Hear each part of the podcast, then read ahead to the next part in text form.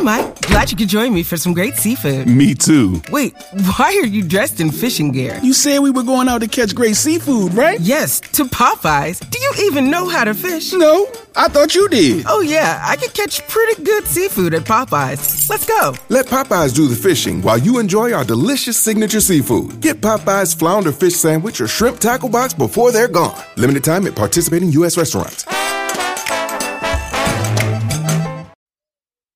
This episode is brought to you by the letter 4, the number H, Sean Brown, Nathan Olson, Peter Walker, Michael Watanabe, and Cheryl Aldridge. I'm not sure how any of that works, but in any case, this one goes out to them.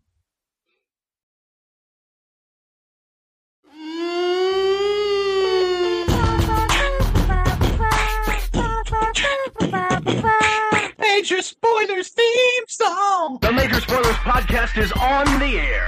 Pod on on the air. The Major Spoilers podcast is on the air. On the air. Pod pod podcast.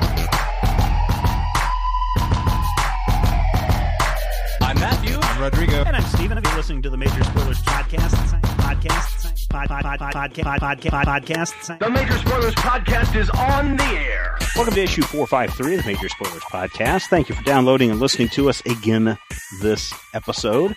A lot of podcasts this week from the Major Spoilers Podcast Network. Mm-hmm. Munchkin Land, which uh, people really like. This week we talk about the new shiny uh, silver piece that they give out Mhm. that you can use in your gameplay. Uh, we Full also uh, silver. get some uh, great uh, feedback from some listeners on their favorite cards. Uh, we had a top five, top five favorite breakfasts. You want to go back and, and look that one up. Yummy, yummy. Um, yummy, yummy is is right. We uh, tried to struggle through uh, the Major Spoilers podcast with a discussion of the Thief of Thieves, but uh, technical challenges continue to plague and haunt us, almost like the Major Spoilers headquarters is built upon an ancient Indian burial ground. Mm-hmm. Oh, it's possible. It very much w- Well, could it- be. There was that fort. Right. Uh, then, of course, we've got Critical Hit uh, coming up this week and the Dueling Review uh, that you uh, heard in the feed yesterday, where Matthew and I talked about the 1980s favorite MacGyver and how he is back in comic book form. What did we think of it? You're going to have to go back and listen to find out what we think about that. so, last week, week and a half ago, two weeks ago, I guess, uh, they had the first debate. Mm-hmm. The first Yep, the presidential first debate presidential for the debate. 2012 election. Hello, Yes, we're future putting a people. stamp on this. And um, uh, I didn't watch it, didn't care to watch it. Um, it's the same thing being spouted out again and again. But uh, Mitt Romney did make a statement that got a lot of people riled up Mhm. when he said, "Hey, what I'm going to do is cut funding to PBS. I like Big Bird, and I like you, meaning Jim Mc, um, Lair. Lair, Lair. Not MacNeil. MacNeil. He's been gone for a while. yeah. Uh, but he says, I'm going to cut funding to PBS. And so that got people all riled up saying, oh, no, save Big Bird and save Rodrigo's job because you guys have listened in the past. You know, Rodrigo and I spent a better part of, a, of an episode Mhm. talking about why PBS matters. Not only, you know, think about this. If all the funding for PBS goes away, quite frankly, we've known it's been going away for a long time, Mhm. um, and Rodrigo's gone, and he has to move to, I don't know, PBS Denver, how are we going to do Critical Hit? Oh no! It He would says be. Hologram. Yes. it would be very difficult to continue on with some of our favorite podcasts with Rodrigo missing. But uh, Rodrigo over at your Tumblr account have been uh, sharing some thoughts and opinions and ideas on this uh, statement made by candidate Romney. Right. So, um, I I've been thinking a lot about why there was such a huge response. I mean, this isn't a To- this shouldn't be a big surprise that Oh no no the no, government's no, no. cutting funding. No, absolutely not. If and I mean, and I and I wrote about this too. I kind of I, I I usually don't repeat myself across social media, but I'd been getting a lot of questions since people know that I work for PBS about what I think and what the people at my station think about the stuff that Romney said. Um, and my answer was basically, yeah, we knew that because um, if you are a Republican politician, like if you're actually Right. running uh, or or are currently uh, uh, in a seat for the Republican Party, and you adhere to the official Republican ideology Right. right, now, then what you're trying to do is to uh, cut excessive or Mm-hmm. non-essential spending. Mhm. And what that means is arts programs. Right. It means public broadcasting, um, and a few other things that are you know political in their own way, like Planned Parenthood and, and Mhm. other uh, and other things like that. Well, and, and maybe maybe this is a shock to the rest of the country, but maybe not such a shock here in Kansas because our governor, that's right. uh, Brownback, Mhm. is follows the Republican Party line. And three years ago, he Yep. said no more funding. I mean, he walked in and it was like day two of his uh, of his uh, term, and he's like. That's it, PBS. You got no more funding. Arts councils, you got no more funding. Uh, anything, Yep. anything arts All public related, broadcasting, gone. so NPR as well. Right, Um. So it wasn't so big a shock for us when that statement. not not when Romney said it. When uh, you know, we weren't. Some of us were already expecting it when Brownback came in. But yeah, that's the thing is right now Kansas, the state that uh, Major Spoilers is recorded in, uh, is I believe the only state that doesn't have a government-funded um, arts commission of some sort. Right. Um, he has instituted a like semi-private art thing that is in somewhat in touch with the government, but that was after you know the the the public outcry for him cutting funding. Um, so yeah, when Mitt Romney says I'm going to cut all funding to public broadcasting, that was not shocking to us because you know Mitt Romney, being the Republican candidate for the presidency, is going to be very close to the uh, what the Republican Party is saying that they're going to do, and that is what there's that. I mean, th- this was not like any Right, sort of right. underhanded thing. Like Right. I'm not even saying, But oh, look at these Republicans trying to trick us into getting rid of PBS. No, they are outward saying this is the stuff we would cut. But is- really, I mean, when you say, "Hey, we're going to cut funding to PBS," Mhm. I mean, what you're really talking is about National Endowment for the Arts, National Endowment for the Humanities, those kinds of funds which help fund PBS, and PBS gets government funding anyway. Mhm. Um, but I mean, that's I mean, that's kind of that that way that things are going, and people are looking for ways of cutting. But it seems like, and um, many people on Twitter have mentioned this, and and other social outlets that cutting funding to just PBS is kind of like Yeah, using an eyedropper to Yeah. uh, Mhm. bail out Yeah. your, your sinking ship. Neil Neil deGrasse Tyson, uh, all, a, a contributor to PBS. He's on Nova a lot, um, and he's had specials. Um, had a great tweet, which was essentially, um, and I'm paraphrasing, cutting funding to PBS to uh, to fix the national debt would be like clearing out text files from your hard drive Right. to make room. I mean, it's like Right, it's right, right. nothing. It's Right. it's zero. Right. Um, so, But I mean, this has an impact on a lot of people, and we've talked Oh, about absolutely. the And- PBS's impact on this before. But you know, I I think in the last conversation that we had about PBS was uh, how many of us are you know sitting our kids down and saying watch Sesame Street? How many of us are actually Mm-hmm. sitting down and saying watch Dora the Explorer or uh, Dora the Explorer not on Don't know PBS. Still not on PBS. Be sure, maybe that's what PBS needs is to get Dora the Explorer, Um, and then that yes. would save PBS. No, but I mean, you, you know what I'm talking about. The the the Caillou and the kids programmings and the Nova and the Mhm. great performances and, and all the documentaries that they do and you know, uh, um, are, are are people even actually watching that much anymore? I mean, you can only watch the Lawrence Welk show so many times Right. uh, before you uh, have seen every single one of them and have them memorized. Um, but the thing was, Apparently not, because if we preempted for pledge, we get calls and not nice calls. Sure. But the thing that I think um, set people off was not that that you know it's like the instant that that came out of of the candidate's mouth. I mean, Facebook pages went up, Twitter went Mhm. Right, ballistic. right. I didn't see people saying "Save McLair," right? They're saying Lair. MacNeil, Lair, and MacNeil's not around anymore. It's like watching a movie with my grandmother. "Shut up, you." what? Is Um, he the bad guy? Do you think? Uh, so yes, that's Darth you know they, Vader, they didn't have they didn't have pages going up saying "Save Nova," "Save Right. Michio. Kaku." right. They were saying save Big Bird. Right. They weren't saying save Elmo. They weren't saying save Grover or Right. Oscar the Grouch. It's save Big Bird. And Big Bird suddenly became a political Mhm. bit in this. Right. And I don't, you know, uh, I don't know that this was a something. Well, it kind of backfired Oh, on, yes. on the Republican Party, but it's not like oh well we're gonna we're gonna take our stance back on no, cutting no. funding to PBS. No, no. Why? Why did that happen? Why did it backfire so badly? What if he just said, "We're cutting funding to PBS"? If he had stopped at "We're cutting funding to PBS," he would have probably been fine. But, um, and I wrote about this uh, on my Tumblr. And if you want to read the actual piece, uh, it's Magic Turtle, all one word, dot tumblr and tumblr has no e t u m b l r dot com um, and it you should it has a giant picture of big bird on it so you should be able to find it pretty easily but uh, basically there's this big there's this really important tactic both uh, anytime you're dealing with masses of people in marketing in politics in social policy and everything and that if you put a face to an idea it's a lot more resonant um, Mhm. You know, you talk about, you know, in the same way that uh, Jared is the spokesperson for Subway, or that girl with the haunting blue eyes was the face of a particular conflict on National Geographic. Right. You know, you have that face to go with a product or an idea or something.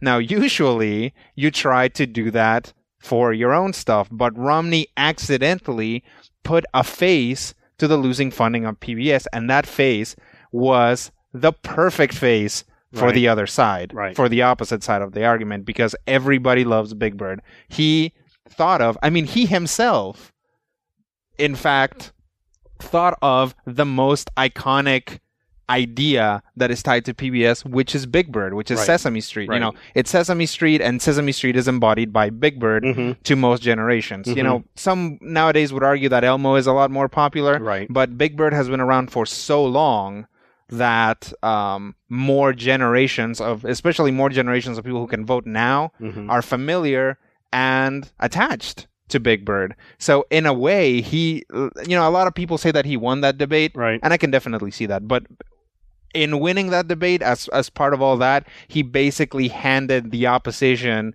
a really important weapon. Right, you know, right, he right. basically, you know, there's this this whole idea that uh, Mitt Romney. Uh, that needs to be humanized. Um, you know, a lot of people have commented on the fact that he's stiff, he's robotic, he can't relate Mhm. to people who are below a certain economic strata Right. uh, or stratus, I guess. Um, and him essentially, if you piece the things together, I love Big Bird, but I'm cutting funding to where he comes from. Right. Did not help. It's basically him saying, "Hey, rest of America, you know that thing you love? I'm getting rid of it." Yeah, yeah. Um, so, Matthew, when we look at uh, situations like this, can we think of some uh, other times that that negative by putting the face has has ruined a message? Mm-hmm. Yes and no, because it, it- no matter where you stand politically, you have to realize that Big Bird is not just putting a face. I mean, Big Bird is a fully realized persona, and that persona is absolutely wonderful and friendly and likable, and you can't hate Big Bird. No. The biggest mm-hmm. cynic in the world can't hate Big Bird, and I think what it's come down Keeps to waking is up Gordon in the middle of the night asking for a glass of water. Can I have a glass of water? yeah, but more importantly, Big Bird as a character is designed to be the sweet character who doesn't necessarily understand, but always comes in and is friendly and goes, Hi, I'm Big Bird. You know, he's in this case. I don't necessarily know that it's going to be a huge weapon on one side or the other, sure. but he is he is the absolute worst person to call into question. They should have gone with Bert and Ernie, quite frankly. Well, uh, you know the the thing is, Well, see, I'm wondering, and, and I'm not trying to be political. I think most people know my political views, and if you don't, you can look it up. Um, but it almost seems like Romney put himself further out of touch by saying Big Bird instead of Elmo. Oh yeah, if he had Yeah. uh, honestly, and I, I I hate to even put this out there into the ether because you know next debate it's gonna come back around. Yeah, if instead of saying Big Bird, he had said Barney, there would have been like a thousand new Republicans Yeah. right then and there because Yeah. there are people who just hate Barney, Yeah, but nobody hates Big Bird. yeah. Um, and I you know what Matthew was saying, uh, Big Bird is literally modeled on, I believe, a five-year-old child. He Mhm. acts Yep. and talks like Mhm. a five-year-old child because his job is to teach Right. five-year-old Mhm. kids what to do. Right. Elmo is for slightly younger kids, and as I Mhm. understand it, the youngest demographic is actually covered by Cookie Monster. Oh, really? Yeah, he's he's for like little tiny kids who think he's nom, nom, his googly eyes are hilarious and the things that he says are I'm funny. have to put the sidekick in front and see what he thinks. Of. He thinks Grover's pretty cool. Yeah. right now. Grover is pretty awesome. Um, Grover had a superhero persona that was freaking on. Super I- actually, nowadays Grover is pretty much entirely that superhero persona. Yeah. You almost rarely see him as anything other than Super Grover. uh, the So sidekick. clearly, he's going through that phase yeah. that all superheroes go to. You know, he's kind of like a Justice League Unlimited Grover, where you never see his secret identity. he uh, he actually loves uh, Monster at the end of this book, hmm so that's what he's oh, uh, who could it be? all all into. That's a good book. Yeah, yeah, Um, but but I'm, I I, ruined I it guess for my the, kid. I put a mirror at the end of the book.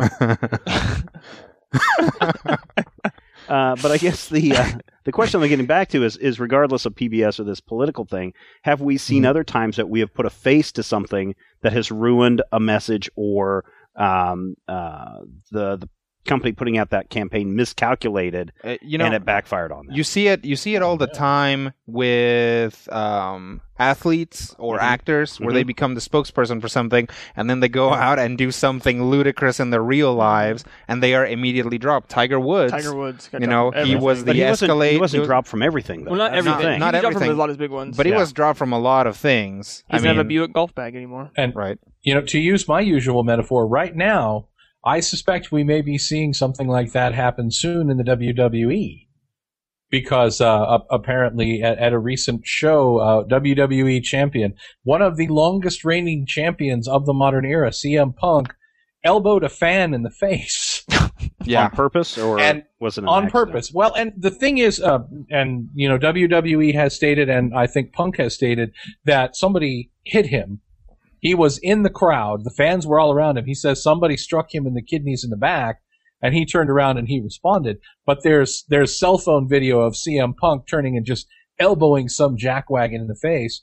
And I'm worried that this is going to undermine one of the you know longest reigns of the modern era. Oh, I thought you were going to With say it's something going to like this. undermine WWE. No, no, no, no. They've had this is this sort of thing occasionally happens. I mean, Yeah. WWE goes in fits and starts anyway. But, you know, it's not the first time that there's been an issue. It's not the first time that a fan has gotten beat down. It's just one of the first times that, you know, this has happened and it's it's the reigning world champion. You know, he's right now the face of the company for all intents and purposes. And, you know, there's kind of a thing. So I'm I'm waiting to see how that works and whether we're going to see, you know, repercussions for CM Punk, the face of WWE punching the fans right, Right, in the yeah. nose. Mhm. You know, So when you He's on the bus. So when you uh, look at a, a comic publisher like DC or Marvel, Yeah. um, do you instantly think of a particular character that stands you know that stands out as the representation? I mean, is Spider Man the Yeah. representation of Marvel, and is Batman Mhm. the representation of of DC? no, it's Superman. Yeah, it's Superman. It's Um, Superman. so, but has that ever backfired on either either of those companies by putting Superman as their spokesperson? Or as their front man, their face, their in a in a way it has with DC and Superman because Superman is uh, the superhero of a uh, more civilized era to a certain degree. you know, I mean, y- y- we ended up with things like Superman versus the Authority or whatever. Um, you know, a kind of like as a as Right. a long term response to the fact that for a while people were like. I can't believe that they're still making Superman comics right. where clearly what we want to see is a guy with one robot arm who shoots guns at people. hmm You know, and, and it's true. For a long time, that is what we wanted to see. Even the guys who were like, no, I never wanted to see that, you kind of wanted to see that robot guy shoot people. You did. Yeah, you kind of did. So yeah, I mean that backfired, sort of backfired on DC for a long time. And Superman, you know, he got a mullet, he turned into Electro Superman. they tried a lot of things. Eventually, he came back wearing black pajamas. Yeah, yeah. Um, so they killed him. I mean, they they did lots Yeah. of things to Superman to try to bring him up to where people wanted, and they spent a lot of time and a lot of effort doing that to make Superman more current and relatable. Because you know, Superman is such an institution that DC Comics literally can't kill Superman. They can't say this is the new Superman. It'll last all of three months because eventually Superman warps himself back to exactly the Superman that everybody remembers, which is kind of uh, Christopher Reeve. hmm Yeah. Yep. Um, Matthew, what were you going to say? I think that you know there's a lot to be learned from the example of the Fantastic Four. For probably the first ten to twelve years of the Marvel Universe, your flagship characters were the Fantastic Four, and the Fantastic Four to this day, I think, are more important historically Hmm. for what they stand for than what they necessarily were. And, you know, 1971, 1972, the center, the core of the Marvel Universe rotated around Reed Richards and the Fantastic Four. And I don't think that's the case anymore. I think that Spider-Man has completely supplanted them.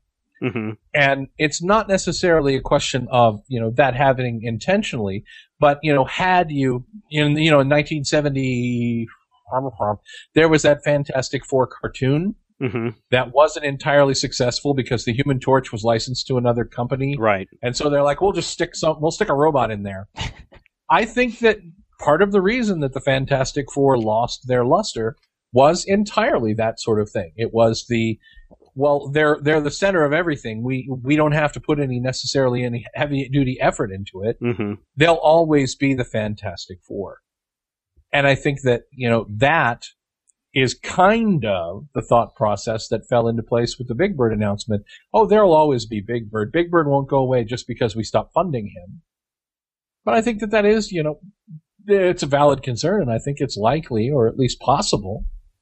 And I think that when you when you break it down, if you choose a public face, be it the the face of a company, you know, a comic book line, whether you're, you know, the face of, I don't know, Revlon.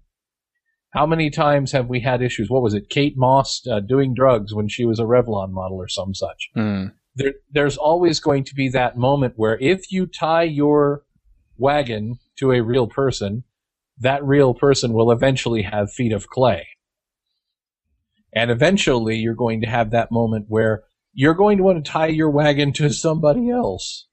Even if it's a fictional character, you're eventually going to want to tie your wagon to something else. Yeah, and and again, listeners, we're not trying to start a political debate on whether the Republicans are right or the Democrats are right or Mhm. why everyone should be I a think everybody's equally wrong, honestly. Um, but we're just talking we're- about we're this comment in relation to things that have a direct impact on us, and uh, this conversation of of ruining an image uh, or supporting your image by Yeah. putting a face on putting a face on. Well, the, the problem is now that it seems like in the world that we live in that we something will come up and then we just wait we ride that until the next big thing comes because what was it like two Oh, weeks yeah. ago Romney had the 47% comment thing right, right, right. and that now that's pretty you don't talk about that anymore because you got to talk about Big Bird Mhm. and so you just got to Right. ride that for a while Mhm. and so Well, and eventually people this- will will forget about Big Bird which is a problem Yeah. but Well, Well, it's it's the same thing that I taunt Steven about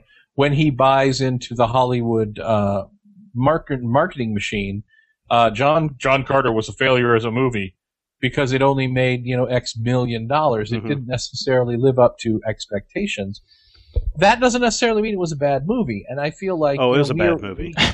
we as a as a society, as a as a planet, as a unit, often cough in the middle of our sentences, which kind of undermines our point. But also, we aren't necessarily focused on any type of you know long term. So I think that by saying today we're going to cut funding, we're going to save money, we're going to cut funding to public broadcasting, and some people go yay, and some people go no next week there will be some other debate over you know what's going on of jo- Joseph Biden oiling up his pecs. I don't know. I, I believe isn't the vice presidential today probably think- going on yeah, right, right as now. we're recording Yeah, yeah. this? Seems like As- over the Is next it- couple of weeks, oh I thought when it we're was re- Thursday. when we're recording the shows, I think there's the debates are going on. Mhm. well, Yeah, I could be luckily wrong. for us, we're going to be staring at each other. I've got a furry Bob Denver and a guy who looks like the German boss from the movies, Um, and Zach who looks like Milhouse from The Simpsons. hmm I'm gonna have to Google that one.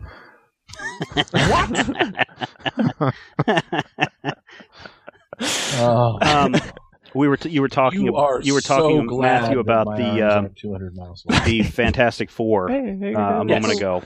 Uh, I am reading a fantastic book right now. It is just out. Um, when did it come out? I think it came out on the 9th. Yeah, uh, October 9th of 2012. Marvel Comics: The Un- Untold Story by Sean Howe.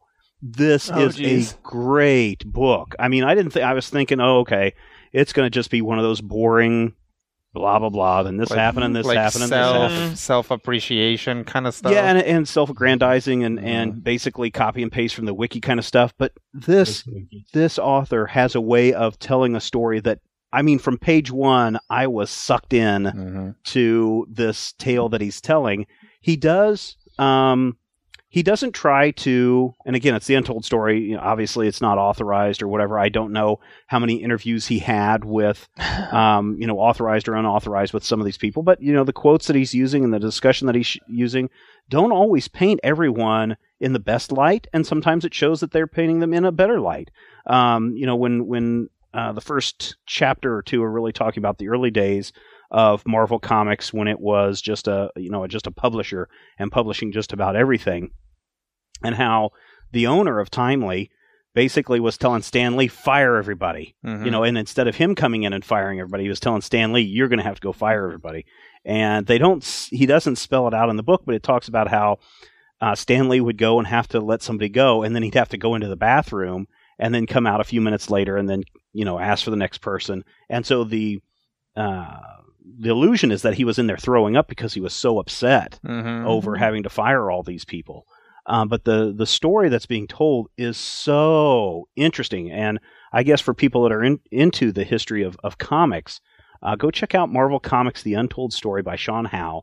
I found it as a fascinating read. I'm about halfway done right now. I was hoping to have it all done before um, the book release so we could get the review up on the site, but consider this your mini review right now. Um, it is worth picking up. And granted, the thing that you're going to have to get past Rodrigo is there's no pictures. What? Ugh. it's it's what? it's it's better than reading Dashiell Hammett, Wow. right? Um, Bold claim. Yeah, I, I I found it fascinating just how it draws you in little by little. Now, Mm. um, I can't wait to finish How the can whole you have thing. a book with no pictures? Well, and that's the thing, and I think that's the thing when I first went into this was I really don't have time to read this big long book. It's and I say big long book, it's only like what two hundred and some pages, something like that. Wow. Um, but it's like I really don't have time to read this, and I really don't want to read something that's just boring, cut and dried bio kind of stuff that you would find.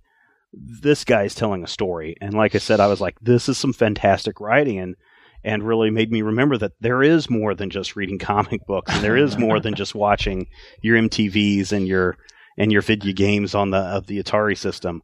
Um, this is a good book. I, I really give it uh, two thumbs up. I mean, it's it's really worth uh, your time if you have that time to do it. So Nice. go check that out. And listeners, if you want to buy this, uh, go over to majorspoilers.com. We've got a link to Amazon right there. Click on that Amazon link. Uh, go over and buy Marvel Comics: The Untold Story by Sean Howe. Through that link, we get a little credit for every purchase that you make through that uh, Amazon link at the majorspoilers.com website, and it does help us uh, continue on with some uh, fine podcasts, even though we've had some technical difficulties. I hate these tef- technical difficulties. They put me in a bad mood. Yes. A bad mood. Bad. Then I think about people doing sequels to movies, franchises Mhm. that should have been done and over with a long time ago, and it puts me in a bad mood. Or even when they talk about rebooting franchises, Mhm. puts me in a bad mood. And we've talked about reboots before and why why they're needed. I watched uh, Zach. Have you watched that uh, Karate Kid with Jaden Smith in it? Uh huh. You you seem to be the target market for for that. Did you I like hope it? not. Did you like it? um. You seem to be eight. yes. Oh, yes, my I son- am eight. He wouldn't he wouldn't sit through it. Um, I, I I watched it in the theaters, but I don't remember why I went. I feel Probably like because you had a girlfriend. What- yes, I what- feel like my the girl- girls? I feel like my movies. girlfriend's little brother wanted to go, and I was like, okay, I'll go watch this. And did you like it? I don't remember. I probably didn't, or I probably didn't care.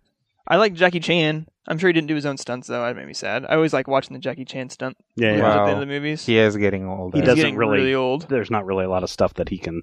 No, he can't really do work anymore. in that movie. Um, for a movie, uh, I couldn't have liked it that much if I don't remember it. Yeah, I, the thing was, my wife and I were sitting there watching it and trying to get uh, the boy to watch it, and uh, both of us were like, "Oh, here's the part where this scene happens," and "Oh, here's the part where," and we were Mhm. referring back to Mhm. the original movie, and it boom, boom, boom, boom, Sure, boom falls sure. along. And so when you're kind of rebooting or remaking something like that, uh, Matthew had said in the previous episode with Thief of Thieves how this all was so familiar and ultimately it fell flat. This is a good example of that uh, for us.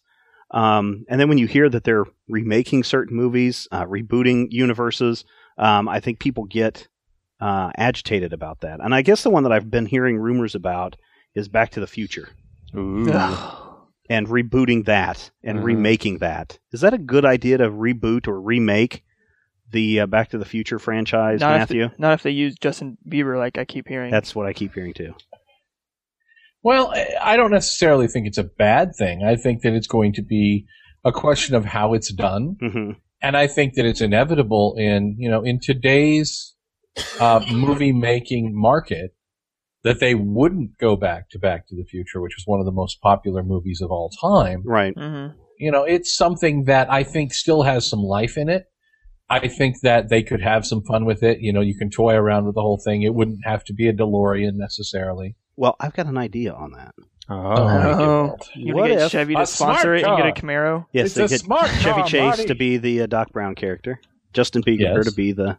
No, what if they did it as instead of a reboot, instead of let's let's tell the exact same story and send Justin Bieber back to 1955, um, or as my son calls him, Justin Beaver. Yeah. he runs around the Makes house at the top of his lungs, Justin Beaver.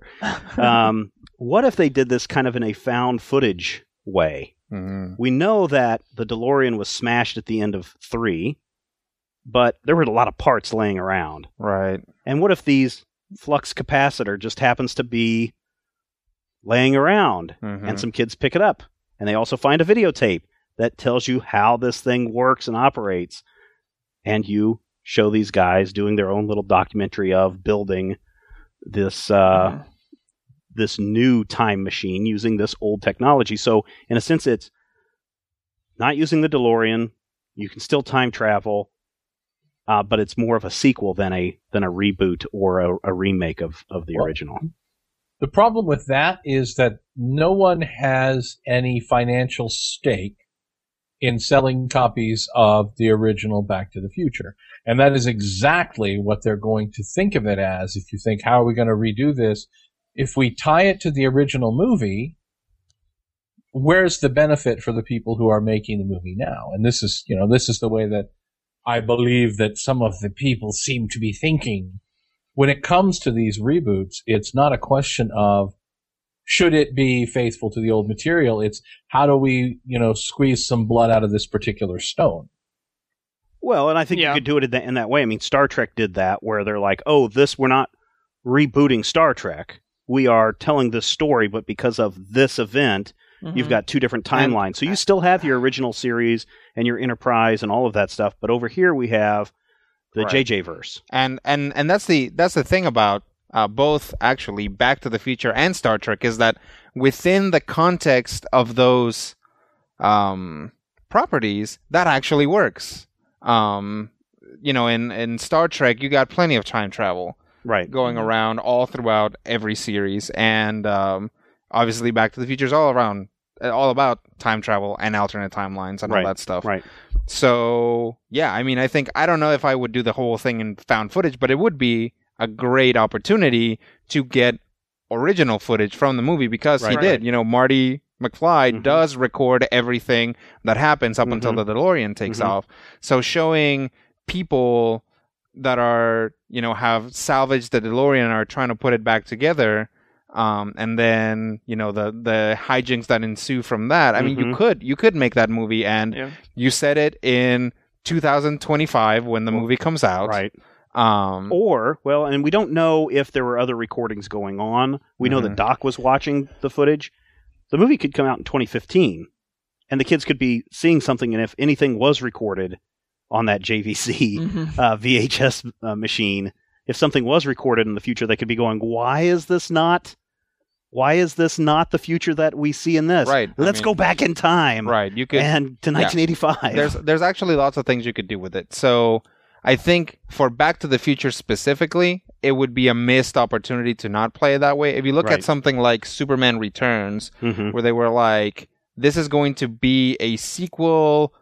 Of Superman 2, Right. and then everything else falls by the wayside. Right. That, and you know, you could argue that. I mean, I guess there was time travel in Superman as well, but it was really poorly done. yeah. um you could I, I, my my argument there is is that time travel is not something that is part of the Superman universe and really shouldn't be Right. in in a lot of ways. Um, and Unless that Lois's uh, car falls in a right exactly, and and Superman destroys the Earth by flying around it, um, pulling it off, off its orbit. But anyway, um, I mean that's that's what I'm saying is the the uh the fact that with Superman they tried to do it, um, it didn't work because there wasn't a clever way of doing that. They basically just said, "Oh, well, instead of hanging out with Richard Pryor, uh, Superman left." Right.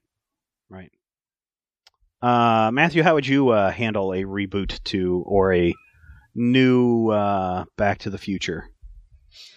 I think the first thing I would do is hire Eric Stoltz. well, there was a reason why he was fired uh, the first time. No, no, no, no, no. To play Doc. Uh, well, why not just get uh, Christopher Lloyd? Well, uh, you said how would I handle a reboot? Okay, if I'm I'm, going to hire I'm listening. Christopher Lloyd, it's Back to the Future Four. So I hire Eric Stoltz to play Doc because right there, people are like, "What? Didn't he? What the? Who the? Who the?" I- I'm not sure many people knew that he was the original Marty McFly. Oh yeah, it's all over the interwebs. Yeah. Did you know that, Zach? Um, I remember reading something about it. okay, on the interwebs. you read it on Mhm. the interwebs. There you go. Yeah. Zach doesn't read anything but the interwebs. Yeah, he doesn't know about Zach- paper. Mm. Yeah. Zach's So never they heard of cut paper. trees down and they No, mash them into a pulp. I don't. And they squish They them. squish 'em Paper is flat. weird. It like crumbles and it can cut you. Unlike you know iPads are sleek and smooth. They don't cut you.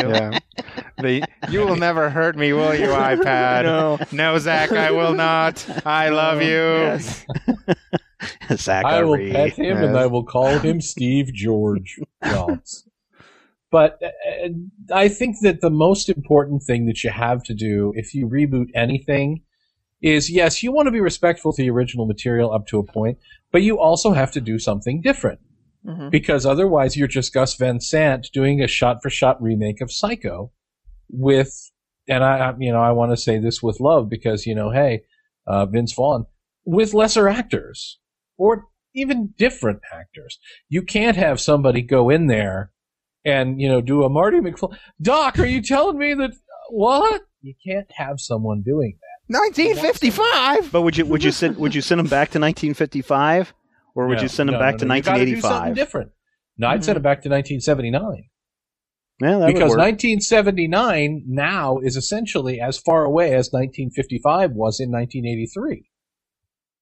So I'd send them back to 1979 and have them deal with the gas crisis and the Carter administration and all of that, you know, pre. Uh, You could still get Ronald Strikes Reagan. thing. the actor. Yeah. the actor.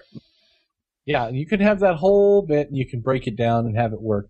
But more importantly, you put a, at least a different spin on it to where, hey, this is nostalgia for the 70s Right. and not nostalgia for the 50s. Right. I- which is especially I guess my ironic thing since is- all the nostalgia for the 50s in the 70s is actually now 70s nostalgia, like Happy Days and, and MASH. Right, right. Well, I guess the thing that if you're doing something, you you know, rebooting that franchise, and I'm sure we can think of many others, but when you follow the exact same beats as the Yeah. original, it really falls apart because my wife and I are like, oh, okay, here's where this part comes in. Boom, that part comes in. And oh, here's Yeah. where this bit comes in. And they didn't do very much different except let's change the um the, the location Yeah, and location. change the Yeah. ethnicities Yeah. And um, instead of uh, karate, it's kung, Kung fu. fu. Kung fu. Uh, and it's well, just it's a different movie. It's it's the same movie, but it's a different movie. Mhm. And I, I think that if you break it down, first of all, it can't be a DeLorean. I, I suggest a 1957 Buick Roadmaster, hmm, one of the most beloved cars of my past. Dun dun dun. Something with a push button transmission, anyway. But I think that the the point with the Karate Kid remake was that it was kind of it, it, it, was- it was almost a vanity piece to some degree. I, I, I don't know exactly how to how to explain that other than it wasn't necessarily about we're going to tell this inspiring story. It's here's a movie with Jackie Chan and Will Ch- with Will Smith's son. mhm. So people are going to go and see Will Smith's son and whether he can act. Mm-hmm, Mhm. What car would you put in, Zach? Something really know. old, I don't like really- a 91 Corsica. Yeah, like a '94. Hey, I think I owned a 91 Corsica. I think everybody owned a 91 Corsica. Cars, cars really aren't my thing. I don't, I don't get it. I would, you know, the thing with using the DeLorean, you know, they had this thing about the, you know, the stainless steel construction. That's the bit that they used in the movie, Mhm. but it was basically a failed car hmm before that movie came out. Yeah, yeah. Yeah, And I'm thinking something like, I mean, you wouldn't have to go with a failed car, but you want some kind of car that looks futuristic, even though it's not. Something like the the Tesla Roadster hmm might be that car, and the reason why you can't use a combustion engine, you know, that could be the the thinking you have to use an all electrical engine or something because the combustion with the dioxides get all flavened up. Yeah. hmm What would you use, Rodrigo? Um, I would use a Volkswagen Beetle Ooh, because then you would have to go. Was turned into a Camaro, and by God, somebody needs to use Yeah, a some something needs to get turned into a Beetle because you can go back pretty far and Volkswagen Well, Beetles would be acceptable, and Yeah. you could potentially go into the future and Volkswagen Beetles would be Well, acceptable. part of the the thing new with using look the weird. Part of the thing with using the DeLorean too was that you know people mistook it for alien spacecraft, Right, and that right. gave you that bit with the radio radiation suit and, Right. and those kinds of things. But So I'm what not I saying we're, then that's if you were following the same. Beats. I would no, I would I I well if I was remaking Back to the Future, I wouldn't follow the same What would, beats. what would you do? Um, I would probably have the government put together, uh, like try and put the DeLorean experiment back together or something like Oh, that. so it's the- like a government yes, agency It's the government involved. that yeah, it's the government that puts together the pieces, and I would kind of have it be, for all intents and purposes, a sequel. Right. Except if you look at all the points of lights in the timeline of Mhm. Back to the Future, this would basically go in between them. Like it, they would just go to different Oh, I see. time periods. Like it Mhm. would be a different story that takes off of the same stuff, and they would have like the video of Marty or you know Mhm. Doc Brown doing the thing and Marty recording him, and It's, it's, the it's Libyans. right, Run, and Marty. it's it's the government trying to recreate this experiment and. Uh, you know, to be Back to the Future, I think it really does have to be a car. I was thinking, you know, would I make it something else? Would I make it like, like, a, a, suit? rocket sled or something. No, Oh, or oh, just okay. or just like something where they actually like build the flux capacitor into somebody's Oh, yeah, suit. yeah, yeah. Um, but I think Or that like would a be a little bit that would be a little bit too much. I think so. Yeah, I would I would have them do something where it's like, well, we tried lots of different cars, and apparently the Volkswagen Beetle is the optimal choice since we can't actually get a, a DeLorean because it has the engine in the back, and that allows us to put the Mister Fusion in the Yeah, front, yeah, yeah. basically. Yeah. Um, and do this, and you know, because it's highly buoyant, the time circuits, blah blah blah. Shut up! I want a Beetle, right? Do Do you have any Um, idea how hard it is to get a Beetle up to 88 miles an hour? Well, and that could be part of the problem that they're like, well, we're only ever going to test this at an airstrip, so Right, right, right. you know, blah blah blah. And then of course you have to have some punk kid steal the car or something Mhm. like that. Um, basically something where Or the You kid's know. on the base with his dad. yeah, the kid's on the base with with her dad, oh, her dad. um, That's or gotta something, There you go. and switch it up. Yeah, yeah. I mean, you you got to do a brand new thing. Like it, I would maybe do it like there. It's two siblings that are going back to the future, Yeah, yeah. Mhm. or something like you that. You know, change up, change up their relationships, change up what's happening. Um, and yeah, and then I at the end, you can have Michael J. mom's Hillary Fox come Swank. in and they can Yeah. go, Uncle Marty, you'll never believe what happened to us. And he can go, Well, I think that's I how you could throw in. Uh, Yeah. yeah, because you know Marty McFly is still around, Yep. and it could be a thing where. It could be a thing where the government has like found him and has him locked up or something like that. I don't know. Who knows? They have to go He's in back to the box. future They to have to go unlock back him. to the to, unlock warn him. him. Yes. yeah. Uncle Marty, Uncle Marty, it's about your future, Uncle Marty, and your kids apparently. Yes, and then and then the new RoboCop and Ugh. um Have you seen that? and the old Buckaroo ban- Banzai get into a gunfight. Yeah. At the OK Corral. Yes. And then the fourth Doctor and the eleventh Doctor point and laugh. And then 17 different versions of the Ninja Turtle show up. Teenage Mutant. Have you, uh, Ninja guys seen Turtles. the One of us is a girl. Have you seen the latest pictures of the RoboCop costume? Have they I'm- changed since last time we talked about it? Um, we get a better, clearer view of Oh, it. do we? Yeah, yeah. Oh, where It is still looks like a guy in like a buffed up football outfit. Mhm, mhm. Nice. Yeah. Lots of Under Armour. I'm sure they're going to CG the hell out of him. Yeah, I'm pretty I'm sure, sure. they will. He'll be like he'll be like the greatest robot ever when they're done. And even Harry Knowles will be like, I was totally wrong. What? I can write happy endings. I don't think Harry Knowles ever says that. That he's wrong. Yeah, that's ex- that's exactly how he Uh, sounds too. Actually, I Sitting in like his living room eating Harry Knowles fan fiction. I was wrong about things.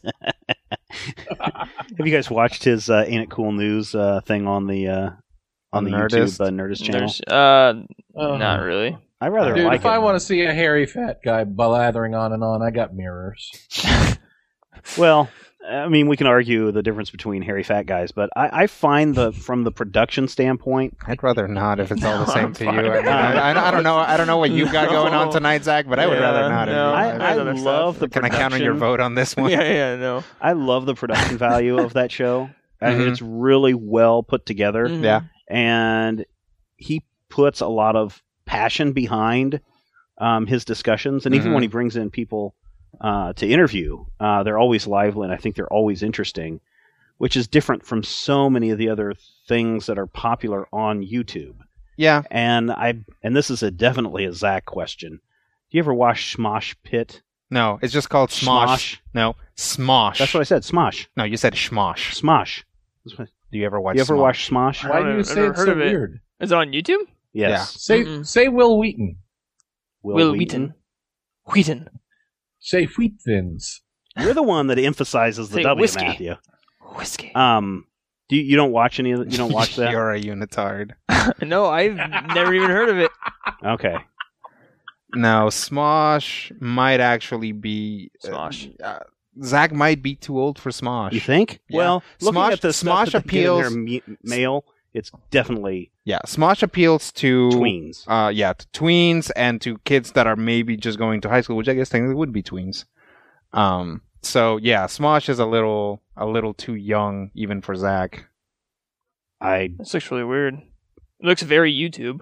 Yeah. well, that's part of it, but the I think the production value is crap. Oh yeah. I think the stuff that they do is idiotic and stupid. I mean, Mhm, they're mhm. basically they play a couple of stupid guys doing stupid, stupid, guys things doing Hmm. stupid things around a mile uh, around a uh, very shallow theme. Yes, Sure.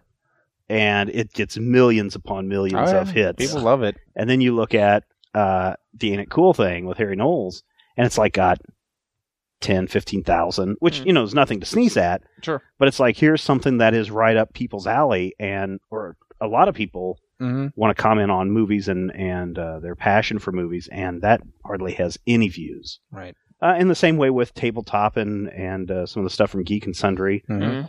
And then you've got this stuff like Smosh and. Uh, That stupid Fred kid. Yeah. Is then the kid got like a Nickelodeon show. Yep. My brothers and sisters thought he was like the funniest thing in the Yeah. world. Well, I and just to Charlie, uh, slap that YouTube out one? of their hands. what's that one? Charlie is cool or whatever it is. Mm-hmm. I don't know. I don't know if you've seen that one. Um, But YouTube, I like. I've been liking. I watch a lot of. Most of what I watch for TV is from YouTube. I watch a lot of the Nerdist and Geek and Sundry, and, and I'm sure you like shows. what's the angry or annoying orange. That's Oh, probably one of your frick. favorite. Oh God, no. You do when you were talking Taking about the reboot, the Yes. reboot of the Back to the Future. We talked about the found footage and the kids back in the car. Like that would work really well as a YouTube like Cam- like Uh-huh. six campaign. Well, and like that's what six that- yeah. episode thing where they do a found footage because I don't want to watch found footage in the theater anymore. There was and I want to a watch it on YouTube. there was a cool thing um, that this electronic store company in Brazil did like a year ago, Mm-hmm. where it's just like these people are walking down the street and you're watching it from this security camera on the street, and all of a sudden Oh you see this yeah, this that. flash, and this DeLorean comes scooting through the picture and crashes into the uh, The into the store. Mhm. across the street. And everyone's like what is this? What is this? And then there's a another video later where it's the people turn on their cell phone and they go rushing up and christopher lloyd's coming out. He's like oh my gosh what's happened? Is this the future? And it's it's uh, then it falls apart because then you realize it's just a commercial for the store. Right. but for that brief shining moment Mhm. everyone's like oh my god this is another Steven- Back to the Yeah. future My childhood, I i was found it. excited about that I think, but I think if you took your idea of the kids finding the parts for the DeLorean and put it back together, it'd been found footage. I think if you did that like in six or some ten minute episodes on YouTube, that would be really cool. I would like that. yeah, that. and then you could have the car be haunted, and it could be Paranormal Activity Five. no, You could do No. a school sequence. no, see, no. Now you just made it stupid. Okay, and then and then but they they find lots of different car parts right? So they find this thing that goes back and forward like tiki tiki tiki tiki tiki tiki tiki and they put that in and now the car can talk. But he insists don't in calling was the- everyone michael. I don't think that diggity giddy giddy is what made the car no talk. that is totally what made the car talk. That's what makes cylons talk Uh, steven. God, you guys. it's also it's also what makes the bass line for the song doo doo and then that thing gets broken, but somebody paints numbers on the side, and it starts mysteriously winning races. Yes, even though it only has a one-liter VW engine. At one point, it gets chopped like, in half, and one half goes to 1955, and the other half goes to 2015. 2015. Buddy Hackett, Buddy Hackett gets but recreated by special the. Race three wide, yeah. It finishes the race in three different decades. Yes. And that's how it all happened. And then Dick Van Dyke puts it all together at the end. Oh, you know what? while while singing a song about chimney sweeps. You know what movie I'm kind of interested in seeing? the worst accent in Um, the world. you know? This movie called uh, Saving Mr. Banks. hmm Have you heard about this? I have not. It is a fictional movie uh, about Walt Disney's 20 year quest to gain the right, rights to Mary Poppins Oh. and how the, the interactions of, of the person who wrote the book and and uh, and everything. That looks very fascinating. Cool. Uh, and I guess Tom Hanks is the plays Disney as the narrator, but not we don't see Disney in the film. Uh, Interesting. so it should, it's that kind is of that is strange. That is Yeah, yeah. I mean that's what I interesting that's what I just kind of pulled up from here and there. So it should be kind of interesting. Now, if Uh, they had Disney actually in there, that'd be kind of cool. I just googled it and it said you'd Saving Mr. Banks' writer is scripting the Fifty Shades of Grey movie. oh, that's right. Yeah, Kelly Right. Kelly Marcel. Marcel. Yeah, yeah. Yeah. So you got that going for you. yeah. Very good. We had that up on the site this week. Uh, also Oh, on the that's site right. this week, Scott Pilgrim versus the World: The Evil Edition. Rodriguez. Oh, Yeah, that looks really cool. I just watched the movie again last night. Do you just have love it so hundred dollars much. to drop down on the Evil Edition? I, I certainly don't. Would you spend hundred dollars Um, on the? I, I I suppose in in a strange world where I where I am rich enough to shoot valuable works of art into the uh into space, then maybe I would. The the Um, hundred dollar limited edition collector's Scott Pilgrim Volume Two collector's edition uh, has It's the Lucas Lee on the isn't it? cover. Mhm. Yeah, Yeah. numbered book plate signed by O'Malley. Five art prints measuring nine by twelve, including both versions of the cover. Ten vinyl stickers. Ooh. Two scout style embroidered badges featuring featuring knives and Lucas Lee. A crew pass and lanyard from the set of Lucas Lee's movie You Just Don't Exist Nice. and a code for the digital edition of Scott Pilgrim Volume 2 color edition from Comixology. You can get a regular Nice. retail edition for only twenty four ninety nine. That's cool, and and I Mm. and I can totally understand that you know people who are way into Scott Pilgrim and they want to continue supporting Scott Pilgrim. I would say go ahead and find it. That that this is too rich for my blood. Mm. Yep, I'm folding too. What is uh what's O'Malley working on now? Anything? Um, Lost at Sea, I think, is a his current ongoing project.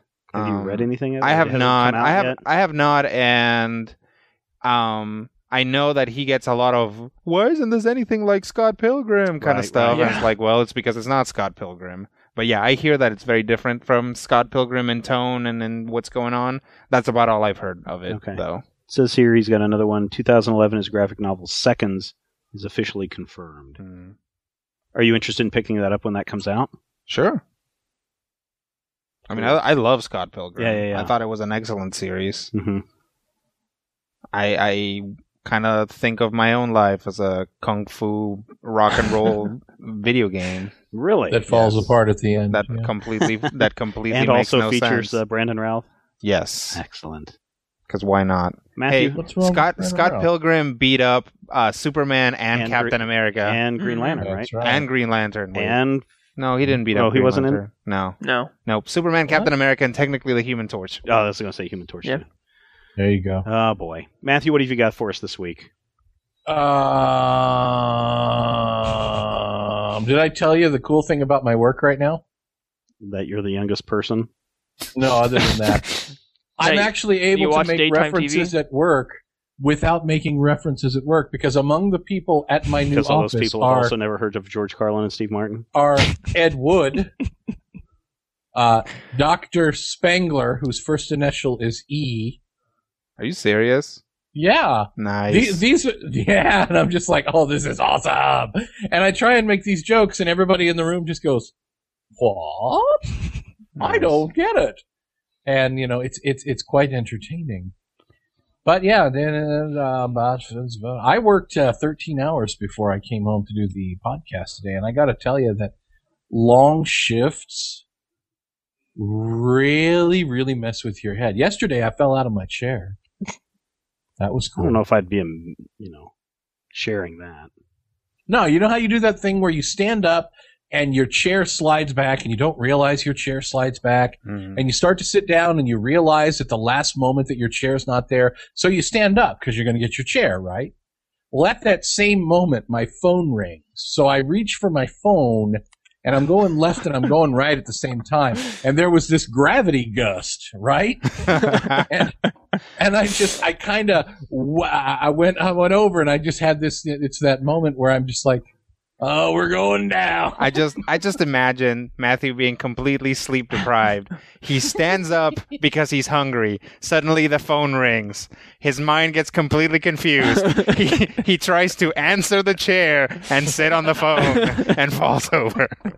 but the, the best part was you know because when I go down you know I've gone down I'm 375 on a good Mm. day and uh, I I've, I've fallen once in a while a, a couple of summers ago or a couple of winters ago rather I fell in an icy Walmart parking lot Yeesh. and the horror on that manager's face as he thought Oh. he had a giant lawsuit was awesome.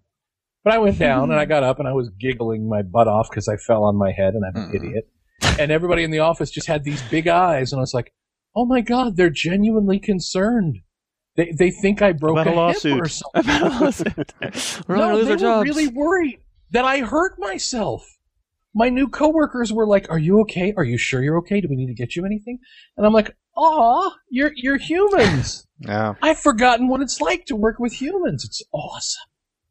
So I fell out of my chair. So All that's right. fun, and that happened. Zach, what about you?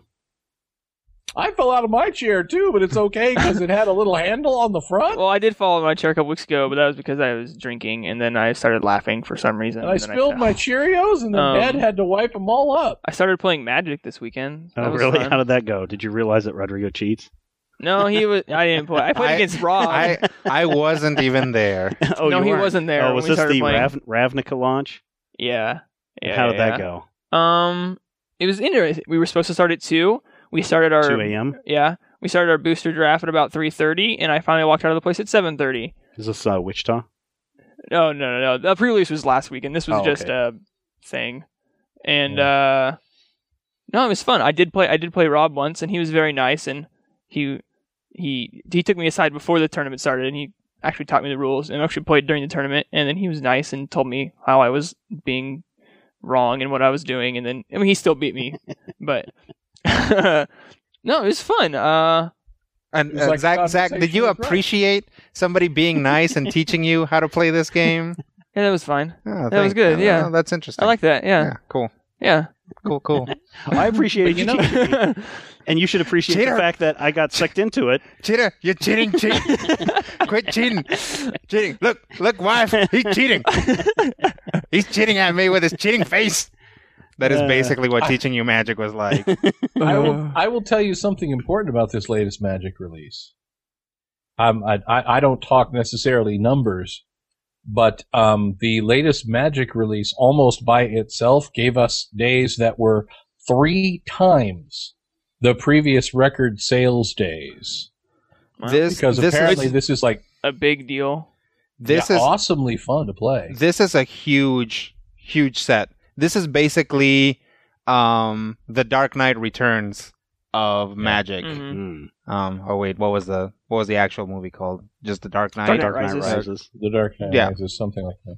Or Um, could no, I no, no. be I mean like the second. I mean like the second one. Knight. Yeah, yeah. Yeah, I mean this Dark is the Knight. one. This is the Magic set in with in which Heath Ledger blows everybody's Yeah, minds. yeah, yeah. All right, You know, so this is Dark that's the anticipation Okay. around this, All right. and it is apparently everything that people wanted and more. hmm Oh, really? Yeah. That's cool. I mean, you haven't played Yeah. it yet? I haven't. No, I haven't had time. Well, I've got a surprise for you, Mr. Rodrigo. Whoa. Look at this box that arrived this week from our friends at Wizards of the Coast. I really. Is is it a puppy?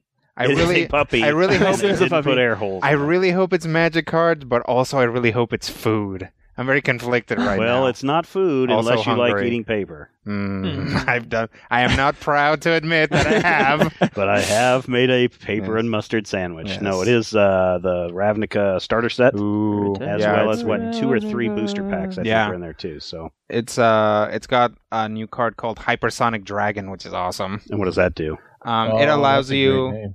Name. Is It it allows you hypersonic? to yes, it allows you to cast sorcery spells as instants. Mm. Mm. Um, so it basically just speeds up your sorceries. But the the cool thing about Ravnica is that it's set in a city, so uh, it, the cards have an urban flavor, Cool. which is really interesting. You know, you and you know one of the guilds in the city are basically super scientists, like magical super scientists. So that's why you have hypersonic dragons and things like that. Very cool. Um, speaking of uh, magicy dudes and whatnot, got a Mhm. cool picture in this week. Whoa! Uh, we've got the major spoilers costume contest going on, and that's still going on, and people are entering that, and that's all. That's really wonderful, and you've only got until October 20th. In fact, here's one, two, three, four. Here's about ten of them that have just come in during the recording of this episode. Whoa. But somebody who sent us a picture this week, not entering the costume contest, although I would allow it, Yeah. is uh, someone who decided to go as uh, Randus Duthane from our Critical Hit podcast and went all out creating the Artificer and, and all of that. Did you guys? I sent it to you guys. Yeah, Did you it see is. It is really solid. I mean, It's it looks really good. Um. Yeah, I mean, it's got uh he's got Randus's mace from the uh third season Yep. and the arm and the goggles and the face like, "Oh no, I am facing something that is likely to eat me." It's it's pretty sweet. It's pretty sweet. So we thank people who uh, sent in for that. And We also thank people uh, who have become uh, recurring donors to the uh, Major Spoilers podcast. Uh, we like giving those people a shout outs for a number of different things. Uh, here's one of our new uh, listeners to Critical Hit, uh, Julia, who sent us uh, a couple of dollars saying, uh, This is for the evil parasite and the band of urchins in my handy haversack. Nice. I forgot I put urchins That in is there. that is that is old school. yeah, it is really old school. I think she's catching up. She just started listening Mhm. a couple of weeks ago. So there you Yeah, go. yeah. All right. If there is nothing else, we were going to wrap it up with this episode. Thank you so much, everyone, for listening, for downloading, putting up with our shenanigans again this week. If you have a comment, a thought, an idea, suggestion, whatever, uh, send it to podcast at majorspoilers.com. Or we really enjoy hearing your thoughts in your own voices as opposed to us trying to sound like you, which really doesn't ever go well.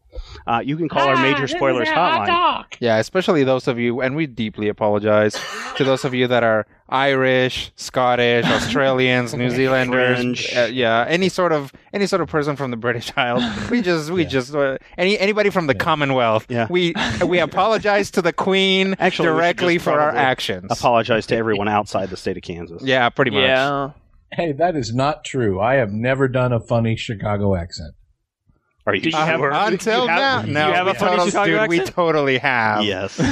You might have. No, I you've haven't. totally done We, a di- there is dick no way we have never. Lie. Yes, there is no way we have never done a Da Bears reference. Yes. like we totally have. No, we totally have done that. Prevarications. Anyway, if you want I to uh, call and leave a message, you can do that. To two minutes is about the uh, limit, and we're still using Skype for Skype. now. That uh, major spoilers hotline number, Matthew, is 785 727 1939. The major spoilers. I talk like this. Hotline. All right, everybody, that wraps it up for this episode. Thank you so much. Next time we will, or the next time we're talking on the pod, on this particular podcast, Major Spoilers podcast. Could be weeks from now. We don't know. we could have we have so many other podcasts that are coming out. Uh, we will be talking about uh, Jeff Smith's RASL. Why? Because we know that you love RASL. comics and we do too. And we will talk with you soon. If you have any questions, comments, topic ideas for future shows, or would like to sponsor a show, send an email to podcast at majorspoilers.com. Visit Major Spoilers at majorspoilers.com and be sure to check out the Major Spoilers Forum.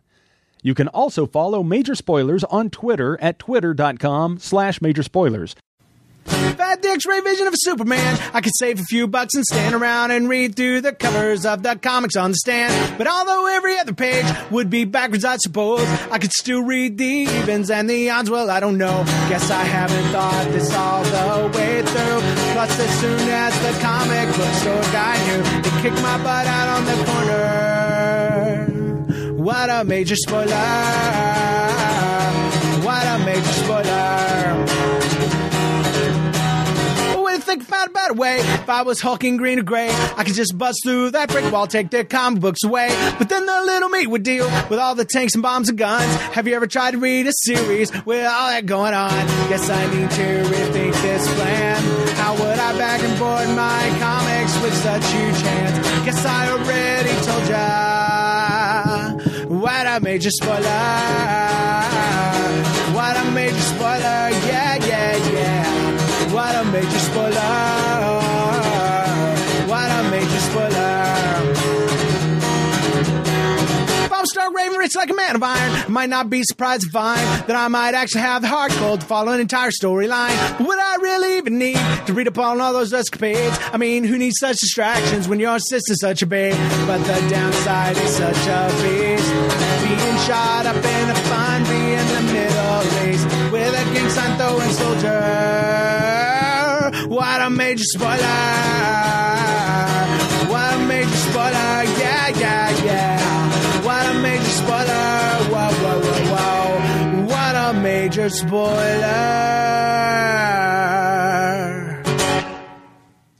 Major spoilers is copyright 2012.